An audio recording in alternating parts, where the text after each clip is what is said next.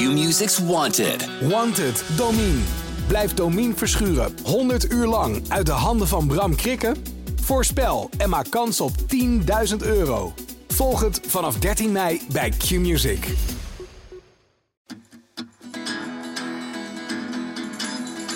Welkom bij Culturele Bagage, de wekelijkse cultuur- en tijdsgeestpodcast van de Volkskrant. Mijn naam is Esma Linneman. Als je de media, films en series moet geloven, is er iets groots gaande in relatieland. Steeds meer mensen lijken open te staan voor alternatieven voor monogamie. Ze kiezen voor een open relatie, ze worden polyamoreus en geven op datingapps aan dat ze al een partner hebben en op zoek zijn naar een tweede of een derde of een vierde. Is er een nieuwe seksuele revolutie gaande? En kun je gelukkig zijn in een zogenoemde ethische non-monogame relatie? Hoe werkt dat? Nou, daarover ga ik vandaag praten uh, met schrijver Philip Huff. Goedemorgen, Philip. Goedemorgen. Uh, die het boek Open schreef. Dat is, ligt vanaf nu in de winkels. Uh, Ja. Gefeliciteerd daarmee. Dankjewel, Esma. Aan tafel zit ook relatietherapeut Hermine Kroon. Goedemorgen. Goedemorgen. Jij begeleidt stellen eh, in jouw praktijk eh, op het pad naar een open relatie. Of mensen die hun relatie willen openen. Daarover zo dadelijk veel meer. En aangeschoven is ook eh, journalist Doortje Smithuizen. Eh, en jij hebt in het Volkskrant Magazine afgelopen zaterdag, dat was een hele special, juist weer een ode aan de monogamie geschreven. Ja, is dat zo? Heb ik dat geschreven? Nou, eh, zo heb ik het wel een beetje opgevat. Ehm, maar jij hebt in ieder geval ook allerlei ideeën en meningen Mm. over open relaties en non-monogamie. Dus welkom iedereen. Ik denk dat ik eigenlijk wil beginnen met de zogenoemde trend. Ik heb in datzelfde, diezelfde special heb ik ook een stuk geschreven over non-monogamie. En ik merk dat het best wel lastig is om in cijfers te vatten Mm. of er nou echt sprake is van een toegenomen aantal eh, non-monogame relaties in Nederland. Maar je ziet wel overal dat het een gesprek en een vraag is. eh, eh, en dat mensen ook aan het experimenteren zijn. Hoe beleven jullie dat? Hermine, ik begin even met jou, want jij ziet het in jouw Ehm, praktijk. Ik zie het in mijn praktijk. Ehm, wat ik zie is dat er bij jonge mensen ehm, meer openheid is in relatievormen. Dat ze dat aan het verkennen zijn. Dat er met alle gender-issues die er momenteel ook zijn, ook een wat bredere horizon komt over hoe wil ik mijn relatie eigenlijk indelen. Ja, Ehm, ik eh, moet eerlijk, heel eerlijk zeggen dat ik je de cijfers schuldig moet blijven. Daar kan ik niks die zijn over er zeggen. ook Die niet. zijn Kan er ik dus ook de niet. luisteraar ook Nee, verklappen? nee, dus dat weet ik niet. Ja. Ehm, ik zie wel dat er meer mogelijk is tegenwoordig. En dat mensen, met name jonge mensen, zo twintigers, dertigers, wat meer aan het kijken zijn van, goh, ehm, misschien wil ik ook wel met iemand anders of niet helemaal vast. Ja, ja. Ja, En jij koppelt dat ook aan de discussie die er is over genderidentiteit. Ik denk dat er gewoon meer kan, dat mensen Ja. zich minder in hokjes laten persen en dus aan het verkennen zijn Ja. eh, wat ze zouden willen. Doortje, hoe, eh, hoe kijk jij hier naar? En wat merk jij in jouw omgeving? Ja, nou, ik weet nog dat op een gegeven moment voor mijn ode aan de monogamie. ik eh, op een gegeven moment schreef. eh, inmiddels hebben eh, in mijn vriendengroep meer mensen een open relatie dan een gesloten relatie, zo gezegd. Wow. Ja. En toen dacht ik, nou, dat is wel heel overdreven. Toen ging ik erover nadenken, dacht ik, nee, toen ging ik echt durven. Nee, het is echt zo. Echt? Ja, ik Ja. denk bij mij is echt inmiddels, nou, echt zeker, maar dat is dus mijn omgeving, hè? Dus dat Ja. is echt, ja, zeg maar, randstedelijk Nederland eh, Mhm. en dan ook nog een niche daarbinnen. Maar daar is dat, Amsterdam-Noord. Ja. ja, in Amsterdam Noord is natuurlijk sowieso helemaal alles, van alles los, maar Millennium Amsterdam-Noord. ja, daar is dat wel echt, ja, echt wel het nieuwe normaal, zou ik wel durven zeggen. Ja. En hoe verklaar jij dat? Ja, nou ja, daar heb ik wel ideeën over. Maar ik neem aan dat jullie daar hele andere ideeën over hebben. En ik wil wel vast zeggen dat, dat dit natuurlijk gewoon maar een idee is. Maar ik heb wel het idee als ik kijk om me heen en ik zie hoe mensen met zo'n open relatie beginnen. Het is vaak een keuze die ze maken als ze wat langer al bij elkaar zijn. Dus eh, mensen eh, zijn al vaak een jaartje of zes, zeven bij elkaar en, en beginnen dan toch iets te missen. Ja. En vervolgens eh, nou ja, ontstaat er dan dus zo'n open relatie die vaak anders dan polyamorie volgens mij veel meer draait om in het weekend, zou ik maar zeggen, met iemand anders naar bed. Even heel plat gezegd. Ja, Eh, seksueel en niet echt een... Dat kan je veel platter zeggen hoor. Ja, Kun je Dat doe jij ietsje ook, platter zeggen, het, blijft, het, blijft, het blijft wel Ja. de Ja. Volkskrant natuurlijk. Ja. Maar toch? Ehm, maar dus niet zeg maar een hele andere partner. Nee, Eh, nee, dat een- gaat echt meer over nee, open het gaat relaties meer zoals je echt definieert als seks het met andere partners. Ja. deel van de Ja. relatie Ja. met een ander ervaren naast je monogame of je, ja, je, je main partner dan. Mhm. En het, wat ik observeer, is dat daar toch vaak uh, na een eerste ja, tijd van Verkennen. sensatie Mhm. en, en enthousiasme toch een soort teleurstelling eh op volgt. Dus dat mensen eh, eigenlijk erachter komen van ja, dit is het eigenlijk ook niet. En ik heb het idee dat ehm, dit eigenlijk gewoon weer een vorm is van iets wat je denk ik vaker ziet bij deze generatie, inderdaad twintigers, dertigers, millennials, dat er gewoon heel veel verwachting is van het leven en van eh, de persoon die je zou moeten zijn of die je wil zijn. En dat op het moment dat dat ja, enigszins tegen lijkt te vallen, het leven blijkt toch ook tamelijk saai. Saai. En je relatie blijkt eentonig en je hebt niet elke dag bloedgeile seks, dat dat enigszins moeilijk te verkroppen is en dat daardoor dit soort ja, structuren eh, nu populair zijn. Ja. Ik ga zo naar Filip, maar op zich Mhm. denk ik van, eh, ik vind het niet zo vreemd dat we met z'n allen monogamie weer eens onder de loep nemen. Nee, vind ik ook dat niet. is nogal een eh, Nee, vind ik ook Eh, niet. En ik vind er dus ook wel... Ik vind- naar ik- systeem, ja. zeg. Eh, als je erover nadenkt. Totaal. En ik vind ook Ja. inderdaad, en dat vond ik zo Wat interessant. vrouwen ook erg tekort heeft aan gedaan. jouw stuk Ja. over, dat, dat gaat dan meer over polyamorie. En dat vind ik eigenlijk heel vet. Is echt dat doorbreken van dat nucleaire gezin. Ja. En het idee dat een, elk huishouden man, vrouw, kind moet zijn. Waarbij toch altijd de vrouw de zorgtaken voor het grootste deel op zich neemt. Eh, dat vind ik eigenlijk dus ook weer e- een heel ander ding. En dat Ja. vind ik eigenlijk heel cool. Nou, Filip, jij, eh, eh, jij hebt dus een nieuw boek uit. En dat boek heet Open. En dat boek, eh, ehm, ja, dat gaat eigenlijk over een open relatie. Het gaat natuurlijk over veel meer. Er zitten allerlei filosofische ideeën en verhandelingen in. Maar dat is toch wel eh, de, ja, het onderwerp. Zeg ik dat goed? Je stelde je heel netjes, hè? De ego van natuur even strelen dat het over veel meer gaat Over dan de open meer, relatie, liefde en de dood. Ehm, nou, ehm, ik heb een boek geschreven over eh, twee personages die aan het begin van hun relatie, dus niet bij de seven year itch, eh, tegen elkaar zeggen, op basis van hun ervaringen met monogamie, Ja. de hypocrisie daarvan, de heimelijkheid, de vrouwonvriendelijkheid. ehm, nou, we kunnen zo nog even doorgaan. Kapitalistische instrument dat het soms is. Ja, Heerlijk, Ehm, ga door. Met elkaar, Ja. met elkaar eh, een andere relatievorm willen hanteren. Ja. En die noemen ze open. En die open relatievorm behelst dan een eerste aanleg dat ze vooral met elkaar open communiceren over al deze dingen. ja. eh, daar eerlijk over zijn. eh, en ook in eerste of tweede aanleg, hoe zei je dat nou net, eh, met andere mensen in het weekend af en toe. Jij zei het ook, een, een, incidentele seksuele ervaring met iemand Mhm. anders. Dat is in, in het Mhm. begin van het boek De Eh, incidentele Ja. seksuele ervaring. ja, waar ze, waar ze op, op, op afstemmen. En eh, dat heb ik geschreven omdat ik worstel met die vraagstukken in mijn eigen leven. En daar schrijf ik dan weer boek over. Dat is ja. het verdienmodel. Maar eh, ik heb natuurlijk ook eromheen gelezen. Er is wel een Amerikaans onderzoekje hoor. Dus, dus ik geloof dat het net 51% was. Dus daarom heb ik het onthouden. Het was net doorslaggevend. Een Amerikaans onderzoekje onder Amerikaanse jongeren. Ik weet niet precies Mm. meer waar. Maar onder de 30 dat 51% niet meer overtuigd is van monogamie. Ja. En Mhm. van het idee dat mensen op Mhm. een natuurlijk één partner hebben Juist, die ja. altijd bij elkaar ja. blijven. Ja, Dus- precies. En ja. ik weet natuurlijk niet hoe dat in voorgaande generaties was, maar dat is best een significant Zeker, percentage. Ja, ja. ja. Ehm, en ik denk dat, als ik spreek voor mensen onder de 40, eh, niet namens, maar als een van hen, dat eh, ja, in de generatie van onze ouders er wel een en ander aan te merken was op de uitvoering van de monogamie. En dat je misschien zo langzamerhand zelf ook wel een en ander hebt meegemaakt in het eh, worstelen met het concept monogamie. Dat, dat dat kan betekenen dat je denkt, nou, dat is misschien niet vanzelfsprekend de meest overtuigende keuze. En dat je gaat kijken naar wat kan ik aan alternatieven proberen. Mhm. Mhm. En hoe maak ik daar dan vervolgens zelf weer een potje van? Dat is natuurlijk eh, wat Ja. er onherroepelijk Maar het gebeurt. is niet helemaal makkelijk. Nee.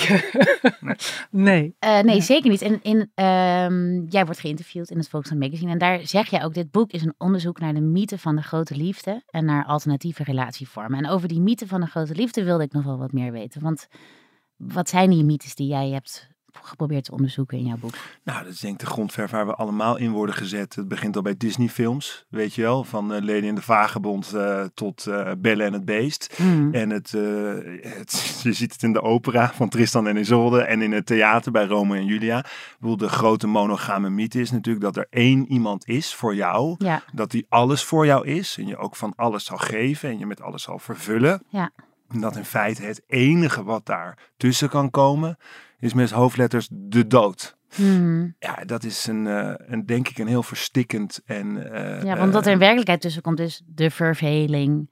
Eh, nee, De echtscheiding, Ja, de echtscheiding. bijna de helft van de relatie strand. Ja, ja, ja, werk, impotentie. collega's op het werk Ja. met wie je flirt. Ja, promoties, Ja, Ja. Dus, dus, degradaties. dus ik denk dat een wat volwassener kijk op, zeg maar, death by Mm. a thousand paper cuts. Weet je wel? Mm. Zo kan een grote liefde Ja, ook sterven. Maar is dit echt nog heel erg het dominante idee in jullie omgeving? Ja. Dat er één iemand voor jou is? Eén, de Het is misschien een ware? wensdroom. Ja, ja. Ik denk dat veel mensen ernaar verlangen. Naar een soort van soulmate. Iemand die je Hmm. helemaal begrijpt. En dat is ook niet helemaal realistisch. Hè? Ja, de reden dat ik zo ja met die vocal fry zei, ja, is omdat ik ook naar documentaire had gekeken over een secte, Escaping Twin Flames. Heb je dat toevallig gezien? nee, maar ik ben Nou ja, dat- al hooked. Ja, nou ja, dat is, het is gewoon een secte. Het is een digitale secte, dus het gaat Oh, om allemaal makkelijk. Zoom-meetings. Maar dat gaat dus helemaal om het idee van er is een, een zielsverwant voor jou ja. out there. En wij gaan jou nou met allerlei cursussen en geld, gaan we die helpen eh, Ja. vinden. En eh, ik zat er naar te kijken en toen dacht ik van ja, dit kan alleen maar gebeuren in een samenleving waarin er dus ook nog daadwerkelijk dat idee is. En ik denk inderdaad dat er verschillende Ja. stromingen naast elkaar kunnen zijn of bewegingen. Nou, Maar wat jij zegt, Filip, over Disney en eh, ik denk dat dat nog steeds in de literatuur en ook in films eh, nog steeds een heel erg leidend Nou ja, plot is. Het Ja. boek onderzoekt Boy meets dus, girl, ja. dus het boek Ja. onderzoekt eh, hoe werken die grote verhalen in op Ja. onze Mm. perceptie van de liefde en onze Ja. verwachtingen. Ja.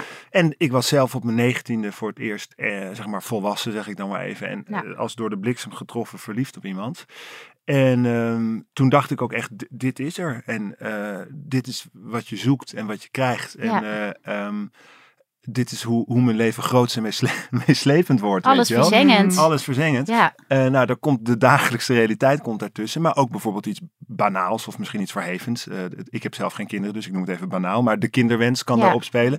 Waar je gaat wonen kan daarop spelen. De generatie boven mij, hoeveel vrouwen hun man wel niet gevolgd hebben in het kader van hun werk. Hmm. Met verhuizingen Hmm. of de zorgtaken voor de kinderen. Ja. Dus ik denk wel dat die mythe, dat die, dat, dat die sterk heerst. Ik denk ook dat Doortje gelijk heeft dat er natuurlijk alternatieve verhalen verteld worden. Ehm, maar ik denk wel dat die nu meer en eerder en vroeger eh, verteld worden aan elkaar en besproken dan toen ik zelf Ja. 20 jaar geleden Ja, 20 nee, dat was. Dat, dat gevoel krijg ik heel Ja. erg. ja. Nee, want Eh. dat zie je toch nu ook wel. Dat vond ik bijvoorbeeld zelf heel vet aan die film La La Land. Sowieso vind ik dat een ontzettend eh, leuke film. Maar dat daar eigenlijk dat liefdesverhaal is, blijkt aan het einde. Nou, spoiler voor wie hem nog niet gezien heeft. niet het liefdesverhaal te zijn, maar gewoon een liefdesverhaal. Ja, En daarna hebben ze allebei gewoon nog een heel ander leven. ja, En ik vond dat, ik weet nog dat ik dat zag en ik dacht, ach, ik vind het zo heerlijk om hier naar te kijken. Want ja. ja, mijn liefdesverhalen blijken ook aan de lopende band eh, toch niet het liefdesverhaal te zijn. En bent het- serieel monogaam, begrijp ik. Ja. Ja. Maar maar, dan is het dus heel fijn, en dat, Ja. en dat begrijp ik wel inderdaad, eh, van wat jij zegt inderdaad, ten overstaan van inderdaad meer Disney-verhaal, om dan ook gewoon zo'n film te zien. Maar ik heb wel het idee dat dat wel iets meer gangbaar is, toch nu in de populaire cultuur ook. Ja, maar ik denk dat zo'n verlangen niet zo snel uitdooft. Eh, Nee, en het is natuurlijk ook, ook Ja. heel makkelijk. Want je hebt een soort van gevoel, als je één partner hebt en daar is het goed mee, van, van vervulling. En, en op het moment dat er meer partners in het spel komen, heb je je Mm. ook met meer mensen te verhouden. En wordt het dus ook veel ingewikkelder. Dus monogamie is eigenlijk ook een hele makkelijke relatievorm. Hè? Ja. Zodra er twee eh, partners openen en er komt een derde of een vierde bij, hebben die zich ook weer allemaal met elkaar te verhouden. Dus het is qua input-output. Ik stop al mijn energie in jou en jij stopt hem in mij. Ik geef je al mijn liefde. Ik vrij alleen met jou. Dat maakt het ook lekker stevig. Ja, En ja, zodra ja. er andere partners bij komen, wordt het dus wat wankeler. En heb, moet je op een andere manier aan een fundament gaan bouwen. Maar ik geloof daadwerkelijk dat je van meer mensen kunt houden. En dat je met meer mensen seks kunt hebben. Maar je moet ze ook een beetje loshalen. Hè? De open relatie gaat vaak over seksuele uitstapjes.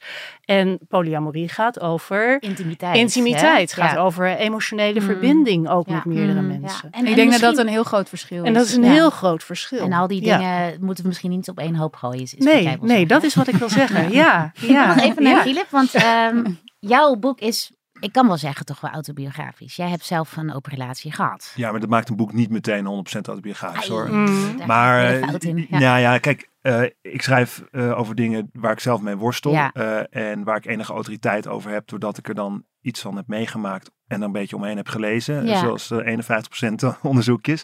maar je kan als je een roman schrijft. dat zeg ik dan misschien volstrekt. Dat iedereen dat al weet. Ook vijf pagina's bezig zijn. En denken. Dit is nooit zo gegaan in mijn Nee, leven. precies. Maar wel heel waar voor hoe mensen in relatie met elkaar omgaan. In het boek zeg ik bijvoorbeeld. Mensen kunnen lijfelijk trouw zijn. Hè? Dan ben je dus monogaam. Je kunt ook lijfelijk loyaal zijn. Dus dat je wel trouw bent aan elkaar in een relatie. Maar af en toe ook met iemand anders naar bed gaat. Hmm. Eh, en, en daar kan je heel makkelijk een scène over schrijven. Zonder dat je precies hoeft te schrijven hoe jij zelf ooit met iemand naar, naar bed bent geweest. Nee, precies. Maar er staat bijvoorbeeld een mooie zin in, eh, in jouw boek van... ik wilde een open relatie juist omdat ik me wilde committeren aan een heel leven met één iemand. Ik Ja. vond dat heel interessant. Wat probeerde je daar te zeggen? Wa- Wat, wat Nou. drijft die hoofdpersoon om dat, of die personage om dat... Nou, die heeft denk ik ervaren, wat ik ook in het boek schrijf, hè, dat eh, een lange monogame relatie die dus stuk loopt op iets, iets wat, ja, op een kinderwens. Ja. Eh, daarna is hij een tijd vrijgezel geweest. En heeft hij wat ervaringen gehad met mensen die pas, zeg maar, bij het aantrekken van de kleding weer zeiden, eh, ik ga nu naar huis fietsen, want dan kan ik nog tegen Pieter zeggen dat ik met Esma aan de kroeg heb gezeten. en dat je denkt, eh, wie is? Pieter, weet Ja. je wel. Eh, ik had graag even van tevoren geweten, informed consent, weet Ja, je wel, dat jij ja. in een relatie zit. Dus dat hij dacht, nou, er zit ook wel veel heimelijkheid in monogame relaties. Hmm. Ik denk dat het klopt, hè, dat het een, een veilig model is. Maar er lekt ook heel veel energie en er zijn emotionele affaires en er zijn fysieke affaires die je van je partner weghoudt. Dus in het boek besluit die persoon die denkt, ja, ik heb geen zin in die hypocrisie. Ik heb geen zin om op, in een basis, op een basis van leugens met mijn partner te zijn. Eh, dus laten we dat niet doen met elkaar. Want dan, als ik dat allemaal met jou deel, dan deel ik de volledige breedte en diepte van mijn Van leven mezelf. Ja. met jou. Ja. Eh, en dan zijn we echt ehm, heel erg met elkaar verbonden. Dus het gaat ook heel erg over openhartigheid. Ja, Mag, En ik iets, mag ik iets vragen? Ja. Ik vraag me altijd af als het hierover gaat. En ook over die openheid. Wat mensen inderdaad ook zeggen, wat ze heel prettig vinden aan een open relatie. Van je kan gewoon alles vertellen aan elkaar. En elke keer als je gevoelens hebt gehad over iemand anders. Of je het nou wel of niet op hebt geacteerd, zeg maar. Maar voor mij, en ik, en ik kan me voorstellen dat voor meer anderen. Ik vind dus juist niet alles weten van iemand best wel aantrekkelijk. ja, En eigenlijk ook best wel fijn. ja. En ik vind Mhm. het ook heel prettig om in een relatie niet zelf alles, he- altijd het idee te hebben van elke keer dat ik me even geil heb gevoeld over iemand, moet ik dat weer ter tafel brengen. Anders ben ik niet volledig open geweest. ja. Hoe Ehm, zie jij dat spanningsveld? ja. dan? Nou, daar Ja. gaat de helft van het boek over. Aha. ja, dus, dus hij, Oh, hij, haalt natuurlijk iemand aan die zegt, je moet ook een geheime tuin cultiveren in je relatie. Mhm. Gewoon iets voor jezelf houden. Ja, is dat Esther Perel? of Nou, ja, Ja. dat is dan. Esther Ja. Perel, maar Ja. dat is natuurlijk Ja. niet de Onze eerste die dat zegt. Relatietherapeut. Ik, ja. ik, ik heb, Ja. nee, maar ik heb, ik, heb. Sex and Dawn en die Ethical Slut en al die boeken bij Ja. elkaar geveegd in het boek en Mm. alles bij Esther neergelegd. Omdat je wil geen omgevallen boekenkast becommentariëren, maar één personage Ja. dat, Mm. dat ideeën over de open relatie deelt. Ja. Dat is dus meteen een spanningsveld, want het blijkt ook prettig te zijn om iets voor jezelf te houden. En het blijkt ook prettig te zijn voor echt- je partner, want je kan ook er helemaal gek niet van worden. alles van mijn partner weten. Precies. Dus die spanning die zit, die zit in, in, in dat model. En dan komt er natuurlijk nog een, een, een dimensie bij van eh, jaloezie en verdraagzaamheid. Je kunt dus wel volledig open zijn over alles. Maar deze mensen, dat vind ik ook lief, hè, die beginnen hier aan omdat ze heel erg verliefd zijn op elkaar. Ja. Omdat ze een idee hebben over wat monogamie verkeerd doet. Ja, en die zoeken een alternatief. Ja. En die gaan daar heel naïef aan beginnen. Ja. Maar ja, die, die weg is natuurlijk bezaaid met En bermbommen. weet je wel. beetje tegen. Ja, Ja, dus die ja, stappen, die ja, stappen op behoorlijk wat bermbommen. Ja. En, eh, en, en, maar je weet natuurlijk niet waar de bermbom ligt. Ik, je kan Mhm. van tevoren wel denken, ik trek het echt niet als mijn partner met iemand anders zoent. Maar als het dan gebeurt en het blijkt enorm mee te vallen, nou dan denk je, goed, daar is wat ruimte voor. Hmm. Maar wat nou als je partner zegt, deze kerstmis wil ik graag met Julia naar mijn ouders en niet met jou, Esma? Ja. Ja. Ander soort jaloezie, weet Ja. je wel? Ja. Wat doet dat met je? Ja, en wat, ja, ik, wat mij ook altijd lastig lijkt, en dat beschrijf ik ook in dat stuk, is dat ehm, ik het idee heb dat het ook een soort. Het is een, voor, voor mijn gevoel een vorm van eh, gecontroleerd controleverlies. Dus Hmm. eigenlijk, je wil elkaar helemaal vrijlaten, maar dan wel met allemaal wederzijdse regeltjes of dingetjes. Mhm. En ja, precies wat jij nu beschrijft. Van, dat gaat heel Ehm, erg over de structuur van die relatie. nou, precies. Maar dus Ja. wat jij zegt Ja. van ja, dan heb je een keer gezoend of kerst gevierd. Mhm. En dan er ontstaat een soort jurisprudentie, waar ik dus persoonlijk me heel onvrij, denk ik, in zou voelen. Omdat er dan dus wordt gezegd van oké, jij hebt nu met Esma gezoend. Ik ga even door met het iedereen meenemen in dit, Ja, dit ja, dit stukje, gesprek, dat ja, vind ik heel grappig.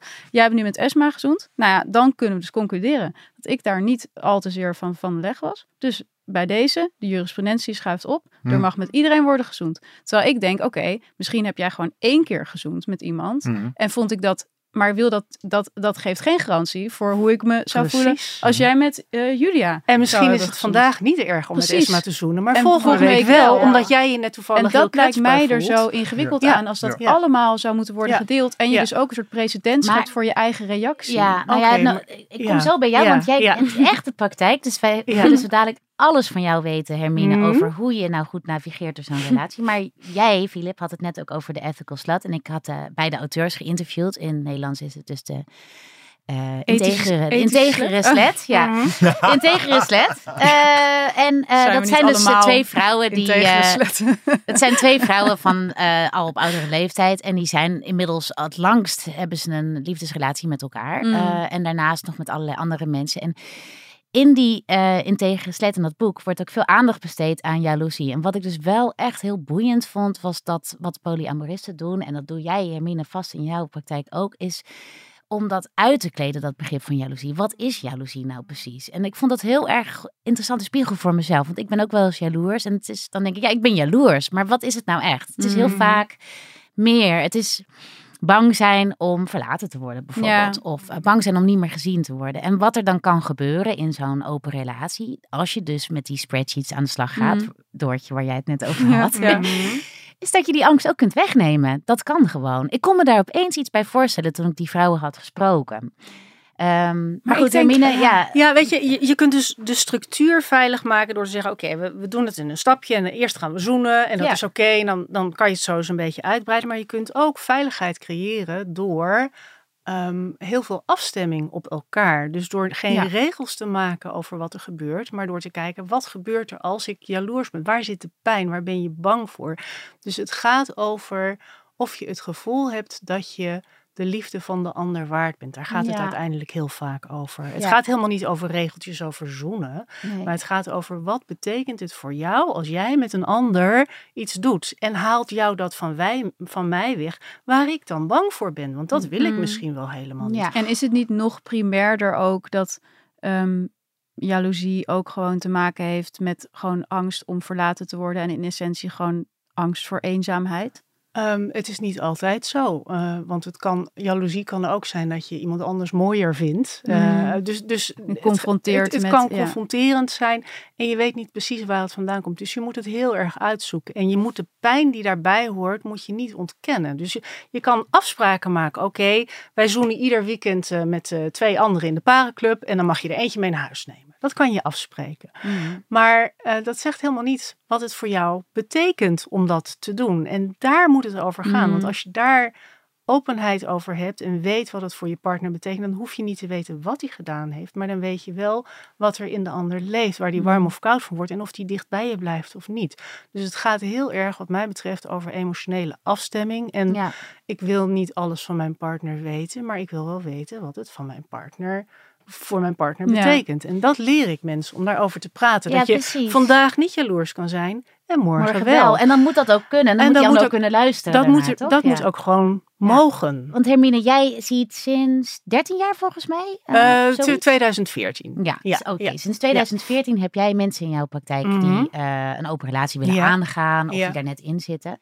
Wanneer gaat dat nou goed en wanneer gaan er bij jou als therapeut alarmbellen af? Oké, wanneer gaat het goed? Ehm, het gaat goed als. Wat mij betreft, ik ben van de school van de transparantie. Dus ik geloof niet zo van de, eh, in de, in de Esther Perel school van de Jardin Secret. Ja. Ik geloof in transparantie. Ja. En ik geloof Van dat, de voortuin. Eh, Met, ja, eh, dat. Je, dat je gewoon, dat je gewoon weet wat er aan de hand is bij je partner en bij jezelf.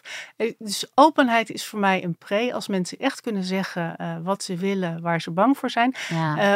Alarmsignalen zijn als mensen heel graag willen dat het werkt en daarmee de pijn ontkennen die het ook doet. Oeh, Of- dit had achter op mijn boek gemoeten. Ja, ja, ja. Ja? ja, Oké. zeker. Herken natuurlijk. je dat nu al? Ja, natuurlijk. Ja. Maar ik, je kon Je, er je, je, je gunt je partner van alles en het kan pijn doen en daar moet je het over hebben. Hmm. Dus ehm, Maar wat was jouw vraag? Nou, Dus, je, dus voor jou zijn dan alarmbellen als mensen eigenlijk niet willen als praten mensen over die niet jaloezie helemaal of- openhartig erover Ja. zijn. Als Ja. er een hoge graad van vermijding is. Dus Ja. als mensen zeggen, ja, ehm, ik wil wel heel graag vrijen met een ander. Maar dat zegt niet dat ik jou niet goed vind. Terwijl ik zie dat in die relatie met die partner die bij mij zit. Dat er eigenlijk wel wat eh, steekjes los zijn. Ja. Dat de seksuele verbinding niet helemaal goed is. Of dat de emotionele verbinding niet goed is.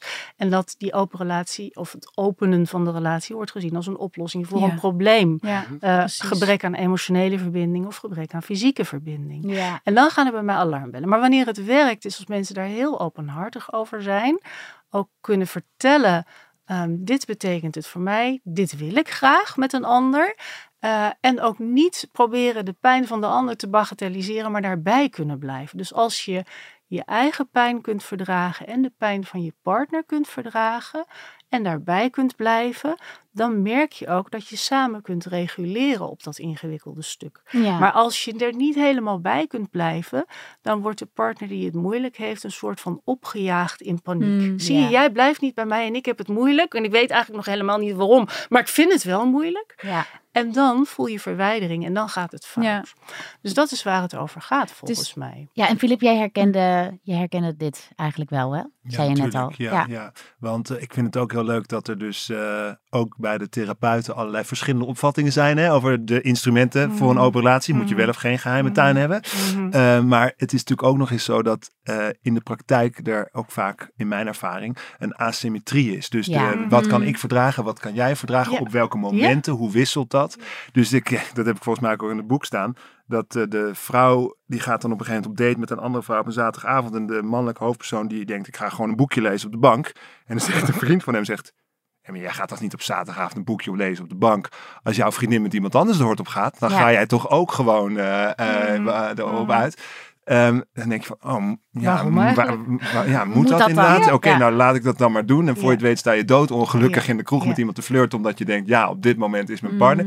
Maar spreek je niet uit naar je partner wat je wel of niet kan verdragen of Mm. waar je, je bang van wordt. En de, een van de lijnen in het boek is dat het mannelijk personage gewoon veel te lang denkt, ik kan dit dragen, dit doet me niks, ik kan Maar dit dat is hebben. En ondertussen in elkaar zakt als een eh, tempel die Ja, omvergeduwd wordt door je Samson. moet het dragen Ja, of zo. ja. Dat Ja. is inderdaad ook heel erg Ja. iets wat ik om mij heen zie. Dus mensen die zoiets hebben van, ik moet dit toch aankunnen. Mhm. Die jaloezie Mhm. en, de, Mhm. en dat gevoel Ik van constante gunnen. soort angst van, Ja. wat is mijn partner nu aan het doen? En inderdaad, ik moet dat allemaal dempen. Terwijl ik soms ook Ja. denk, ja, waarom eigenlijk? Ja, Ja. precies. Ik was ook wel nieuwsgierig naar eigenlijk genderverschillen. Want nou ja, goed, ik, ik heb er zelf ook een stukje over geschreven. En ik kwam erachter dat die geschiedenis van vooral polyamorie en het verzet tegen monogamie ook echt wel een feministische eh, kant heeft. Dat er allerlei vrouwen zijn geweest in vorige eeuwen die zich al eh, druk hebben gemaakt over eh, dat het moet kunnen dat je meerdere relaties hebt. En tegelijkertijd sprak ik met een andere wetenschapper die eh, echt heel veel onderzoek doet naar polyamoreuze relaties. En die zei toch van, nou vrouwen hebben het vaak toch zwaarder in deze context. Omdat er een groter stigma is, omdat ze bijvoorbeeld alleenstaande moeder zijn. Eh, en ook omdat, eh, ja, eh, omdat soms ze daadwerkelijk worden ingeruild voor een jonger Voor exemplaar. ja. En dan is er een heel taal, dan is er een hele taal omheen Ja. die dat vergoeilijkt. Ja. Herken jij dat? Ja, heel erg. Ja, ja. Ehm, ik zie niet altijd, maar ik zie wel vaak dat vrouwen eigenlijk toch ook meer uit zijn op emotionele verbinding bij het, bij het openen van een relatie. En dat mannen vrij luchtigjes kunnen doen over seks met anderen, terwijl het eigenlijk meer betekenis voor ze heeft. Ja. Hè? Of omdat ze de nieuwe partner mooier, jonger, lekkerder vinden. Of omdat ze stiekem toch verliefd zijn en doen alsof het niet zo is. Maar die vrouwen die lijden daar vaak net wat meer onder dan de mannen. Niet Ja. altijd, maar ja, wel vaak. precies. Want dat bleek uit het onderzoek bijvoorbeeld ook. Dat zeg maar de vrouwen meer moeite hadden met eh, de schaduwzijde van de autonomie die je krijgt. Dus het, het voordeel is natuurlijk dat je, dat je autonomer misschien kunt handelen. Het nadeel Mhm. is dat de vrouwen die deze onderzoeker sprak vaker ja, met eenzaamheid zaten. Van nou, Ja. nu zit ik dus thuis op de bank Ja, met een zak ja. bokkels. Terwijl Ja. hij daar ergens anders. En ik weet niet hoe ik me daarover moet voelen. Ja. Ja, Ik geloof dat eh, de, de, de beste vriendin van de verteller in het boek zegt eh, op een gegeven moment eh, bij het zoveelste gesprek over al deze dingen. Ethische non-monogamie. Zeg gewoon dat je met een jonger iemand wil neuken. Ja, Weet je ja? Dus, dat, precies. dus, dus, ja, dus ja, er zit natuurlijk een, eh ja. een schaduw aan. En, Ja. en de vrouw in het boek, die, eh, die, voor haar hangt dit allemaal heel erg samen met genderidentiteiten. Ja. En eh, eh, hoe vrouwen. eh, ik, ik vrees dat dat ook nog waar is. Dat als, als je als man eh, vier of vijf eh, parallele polyamoreuze partners hebt, dan ben je een koninkie. Mm. En als vrouw ja. ben je een eh Ben je slet. aangeschoten wild. Ben je Ja, aangeschoten wild. tuurlijk. Dus Ja, daar zitten ja. allerlei culturele eh, verschillen. Het begint al met dat het huwelijk een verbinding is tussen een man en een vrouw. Waarom zeggen we eerst man en niet vrouw? Weet Ja. je wel? Er zijn allerlei hele subtiele en hele grove, botte dingen. Ja. Ehm, Het en ik, speelt zich natuurlijk allemaal af in een samenleving die nog niet gelijk is voor mannen Nee, en die vrouwen voor mij en is nog niet non-binaire en gays Ja, en ja. Iedereen die Ja. niet voldoet aan Ja. de norm, ja, heteroseksueel. Maar dat Ja. zie ik ook heel erg om me heen hoor. Dat Ja. het inderdaad, het is een heel leuk idee dat je allebei open bent en zeg maar allebei eh, in het weekend de club ingaat en misschien wel met iemand naar huis. Maar in de praktijk, ja, maar nogmaals, dit is gewoon mijn eigen ervaring. Maar zie ik gewoon dat de jongens, die kunnen zich nu echt platgelegd helemaal sufneuken in Ja. het weekend. En de meisjes hebben veel meer moeite met ook dus uit moeten leggen van ja, maar ik heb dus een vriend. En dan zijn die jongens van, oh, er, er is dus al een gast, weet je wel. Dan is er al een soort, soort hele, hele mismatch. Terwijl dat kennelijk dus voor mannen veel ja, en toch, makkelijker gaat. Sorry dat ik er een reden van, maar dat is in het boek dus denk ik ook iets wat die vrouw bewust, eh, zeg maar als een beetje, nou ik weet niet of het radicaal feministisch, maar dus als een feministische emancipatie doet, Mm. doen, ja, dan ga ik dat dus, zoals zelfs Reese Witherspoon een film had gemaakt over dat ze een jongere minnaar had en dan vroeg ze waarom wil je deze film maken? En toen zei ze, mannen doen het de hele tijd, Mm. weet Ja, je wel, gewoon eh, Mhm. dat toe-eigenen van, Ja. van of toe-eigenen klinkt wel heel instrumenteel, maar gewoon eh, je willen gedragen zoals je je wil gedragen en daar niet Ja. negatieve gevolgen van ondervinden, omdat je het als vrouw doet en Mhm. niet als man. Nee, ja, maar dat is natuurlijk heel leuk. Maar dan inderdaad, als je in de praktijk dan eh, jouw vriend, zeg maar, elk weekend bij een ander slaapt en jij Ja, thuis een beetje vruchteloos door fields zit te zoeken. Ja, ja, Toch ja. een beetje. Ja. Ja. dat dat is Ja. leuk met Ja. je feministische Ja, dat is idealen, echt een afschuwelijk angstbeeld Ja. wat je nu neerzet. In Maar ik, het boek is de vrouw eh, wel succesvol. ja, en ik ken in mijn omgeving, ik, ik ben ook echt, ik ben heel nieuwsgierig of dit ook met leeftijden te maken heeft. Want ik, ik heb dus ook ehm, mensen gesproken van eh, nou, Stichting Polyamorie en eh Pluk de Liefde. Dat zijn dus twee ja, soort van kennisplatforms. Mhm.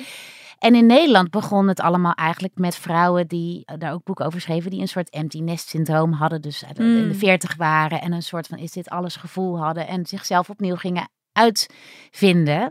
En dat zie ik nou om me heen best wel veel. Ja. Ik ben natuurlijk weer wat ouder dan jij, Doortje. Dus mijn omgeving zijn allemaal een soort huwelijken die, waarbij de kinderen Mhm. net wat ouder worden en Mhm. die vrouw eigenlijk opeens zo naar zichzelf en haar lijf kijkt en denkt, hey, Maar valt hier even. nog iets te halen? Precies. Heb jij dat Hey. ook in jouw praktijk? Ehm, heb ik dat in mijn praktijk? Nee, Ja. nee, eigenlijk niet zo heel veel. Het Nee, toch- Want als, als Ja. ze het doen eh, op, op die manier, dan Ja. gaat het meestal ook wel goed. Ja. Ehm, nee, ik zie wel dat er dan toch vaak in de eh, relatie iets ehm, mankeert. Ja. Dus dat de kinderen de deur uit zijn en dat, dat die mensen al heel lang uit elkaar Mm, zijn Ja, ja, gegroeid. ja. En dat je iets nodig hebt om het een beetje leuk te maken. Dus het is misschien een beetje een afleidingsmanoeuvre. Of het voorportaal van een scheiding. Of het voorportaal Ja. van een scheiding. Ja, ja, ja, ja. ja. wil ik toch graag de therapeut even tegenspreken met geen Ja. enkele diploma op zak.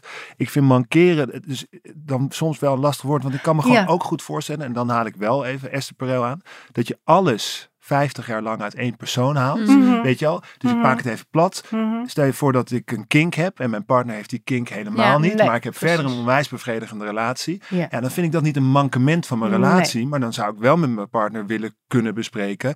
Kan ik die kink dan eh, op gezette tijden en niet te alles overheersend, eh, misschien met iemand anders. Mm. eh, Ja, dat, in dat ben ik ook met je eens. Dus Ja. misschien is markeren ook niet het goede woord. Maar wat ik zie is dat mensen vaak iets missen in Ja, hun Ja, relatie. ja. Aan Ja. eh, contact, Ja. aan wezenlijk contact of Mhm. aan seksuele verbinding. Ja. Ja, ja, En dan is het een soort van oplossing. Ja, En een prima oplossing en ook valide, maar dus ook een beetje gevaarlijk op het moment dat je de relatie graag zou willen behouden. Ja, dan moet je daar ook een beetje werk in stoppen. Ja, precies. Dat. Ja. Maar goed, dat, En over dat werk erin stoppen, dat zeggen dus de deskundigen die ik heb gesproken. Bijvoorbeeld dus Janet Hardy, de schrijver van Integere Slet, die zegt van ja, het is gewoon keihard werken. Mhm. Als je dit echt goed Ja, wil doen, ja.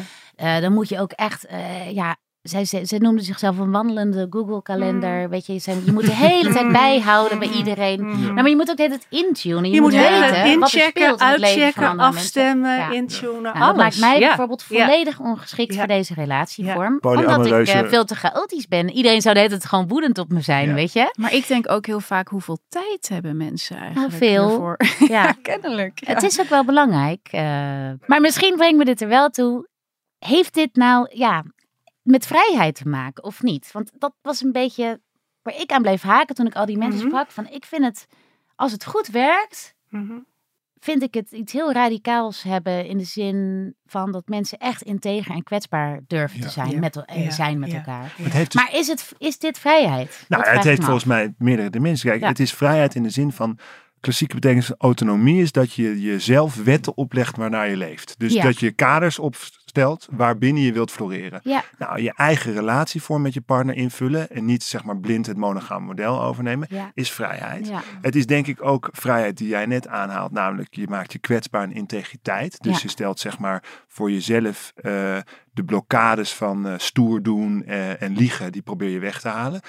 Spoiler, dat is in het boek natuurlijk nog een hele uitdaging. Maar dus, dus in dat opzicht denk ik dat die, die keuzevrijheid en die eh, vrijheid om je eh, te willen ontdoen van eh, belemmerende patronen van niet gehechte mensen, dat is natuurlijk wel heel stoer. Is het tot slot ook iets te zeggen voor monogamie, Filip? Want jij bent nu monogaam, begrijp dat ik. is uit- in het boek ook. Dus Ja. ik denk dat echte vrijheid is dus de kans om het anders te doen. Maar Ja. dat anders kan ook zijn wel monogaam, als je maar bewust kiest voor wat je doet. Ja, jij bent nu de rebel eigenlijk door monogaam te Nou, zijn. nee, Begrijp maar- ik uit de woorden van ja, Doortje. Nou ja, Iedereen denk- is inmiddels... Kijk, ik, dat, dat zit ook ergens in het boek. Ik denk dat het fijnste zou zijn als je met je partner kunt afstemmen, afhankelijk van je levensfase en de context en Mhm. hoe jullie voelen, wat welke wil. relatievorm je het fijnst bij voelt. En dat kan swingen, parenclub, eh, polyamoreus of Mhm. monogaam zijn. En, en ik heb zelf geen jonge kinderen, maar ik zou me kunnen voorstellen als je bij twee jonge kinderen hebt, dat monogaam wat veiliger voelt dan parallele polyamorie. Ja, ja. Maar als je net heel erg verliefd bent zoals ik, ja, dan is monogamie eigenlijk ook helemaal geen Is offer. opgave. Er is geen opgave, dat gaat vanzelf. En eh, ja, het is dus nu de vrijheid om het weer anders te doen. Ik heb dus in mijn vorige eh, relatie geleerd dat ehm, die open relatie had voor mij ook voor een deel te maken. Dat zit ook in het boek. Als je niet in dezelfde stad woont en je bent niet altijd bij elkaar. Ja. En ja, ik woon nu kleinburgerlijk lekker samen en ik eh, haalde heel veel. Ja, ik Geluk zie je uit. gewoon genieten hier Ja, aan tafel. dus, ja, eh, ja. Maar ik vind dus dat iedereen het allemaal op zijn eigen manier lekker Ja. de hele tijd moet kunnen proberen. Ja. Zoveel mogelijk verschillende vormen. En dat we er dan een potje van maken. ja. Ja, dat blijven we, dat gewoon, blijven we doen. gewoon doen. Ja, want Ja. het doet soms pijn. Ja. ja. Ja. ja. Dank jullie wel voor jullie komst naar de studio. Dankjewel Esma. Dit was Culturele Bagage. Montage wordt gedaan door Team Hageman en eindredactie door Corine van Duin, Emily van Kinschot en Julia van Alen. En wil je de Volkskrant steunen? Ga dan voor een abonnement naar www.volkskrant.nl slash podcastactie.